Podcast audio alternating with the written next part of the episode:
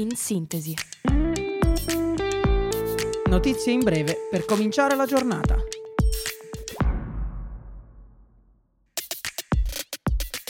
Buongiorno a tutti da Radio Yulm. Io sono Diletta e questo è In Sintesi. Ecco le principali notizie del giorno.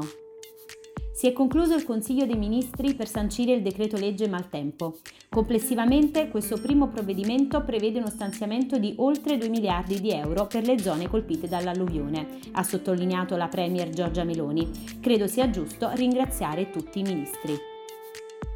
Il presidente ucraino Zelensky ha visitato il fronte del Donetsk per la giornata del Corpo dei Marines. Lo riferisce la presidenza ucraina, sottolineando che il leader ha ascoltato il rapporto del comandante dei Marines e ha parlato con i soldati.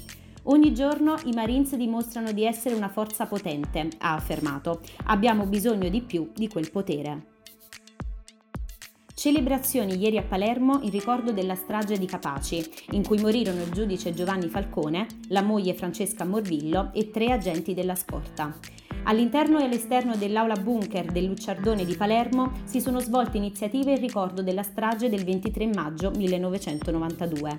La Premier Meloni, in collegamento da Roma, ha sottolineato che il compito della politica è assicurare il sostegno totale da ogni punto di vista, culturale e materiale. WhatsApp si aggiorna con la modifica dei messaggi inviati. Con un aggiornamento delle sue app per Android e iPhone, il servizio di messaggistica permetterà ai suoi utenti di modificare un messaggio entro 15 minuti dal primo invio, i quali verranno contrassegnati con un'etichetta al loro fianco, ma senza rendere disponibile la cronologia delle modifiche. L'aggiornamento sarà rilasciato nel corso delle prossime ore nei paesi raggiunti dal servizio.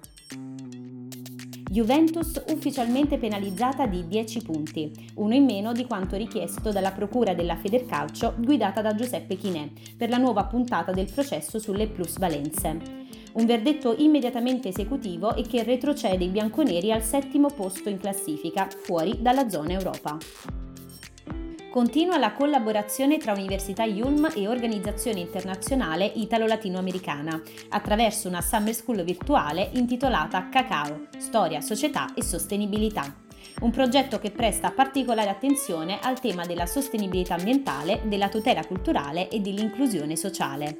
Si terranno quattro incontri online con esperti di tutto il mondo, a partire dal 13 giugno fino al 4 luglio.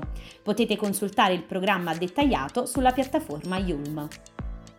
Queste erano le principali notizie della giornata. In sintesi, ritorna domani mattina, sempre alle 8, sempre su Radio Yulm. Un saluto da Diletta e vi auguro una buona giornata.